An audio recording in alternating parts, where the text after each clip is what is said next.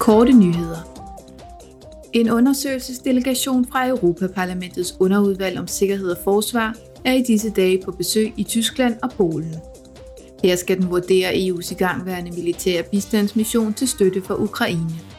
Missionen blev iværksat i november 2022 og skal vare to år. Den har til formål at styrke de ukrainske væbnede styrkers kapacitet til at forsvare Ukraines territoriale integritet. Besøget var til og med onsdag.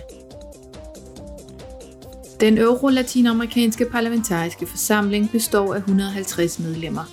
Halvdelen er europaparlamentarikere og den anden halvdel er latinamerikanske regionale parlamentarikere.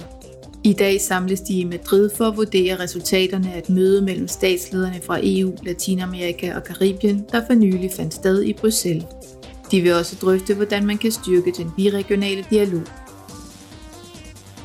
Medlemmer af Transport- og Turismeudvalget tager i dag til Italien. I Napoli og på den lille ø Ischia vil de gøre status over, hvilken indvirkning sidste års oversvømmelser har haft på turisterhvervet. De vil også undersøge, hvordan man kan opnå en grønnere mobilitet. Besøget afsluttes med et pressemøde, der finder sted på onsdag.